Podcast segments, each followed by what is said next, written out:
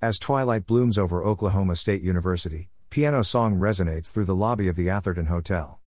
Bearded professor types in suits lounge on regal patterned couches, sipping various stout brews.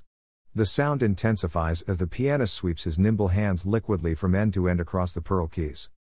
The men have stopped drinking. For a moment there is a shocked stillness, filled with the crescendo of an elongated arpeggio. In a glass encased corner of the hotel, a young man wearing worn tennis shoes and a black beanie performs his variation of Beethoven's Für Elise. Two stout looking women in gray skirts and beige pantyhose throw back the glass doors and hustle into the vibrating solitude of Sam's music box, crossing the whitewashed threshold with black tipped stilettos. The women tromp directly to the back of the room, where they clank thin white plates into piles on a steel cart. They pay Sam no mind.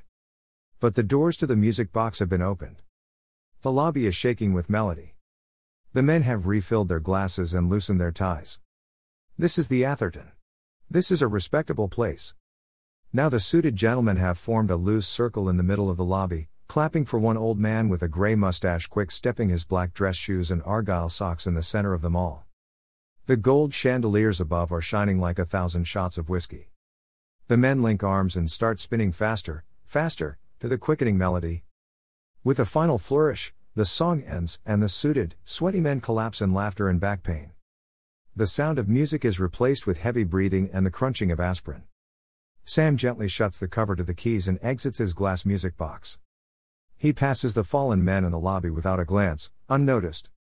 Opening the wide wooden doors of the Atherton, Sam steps smoothly out into the cool coming night, connecting notes between the crickets and the stars.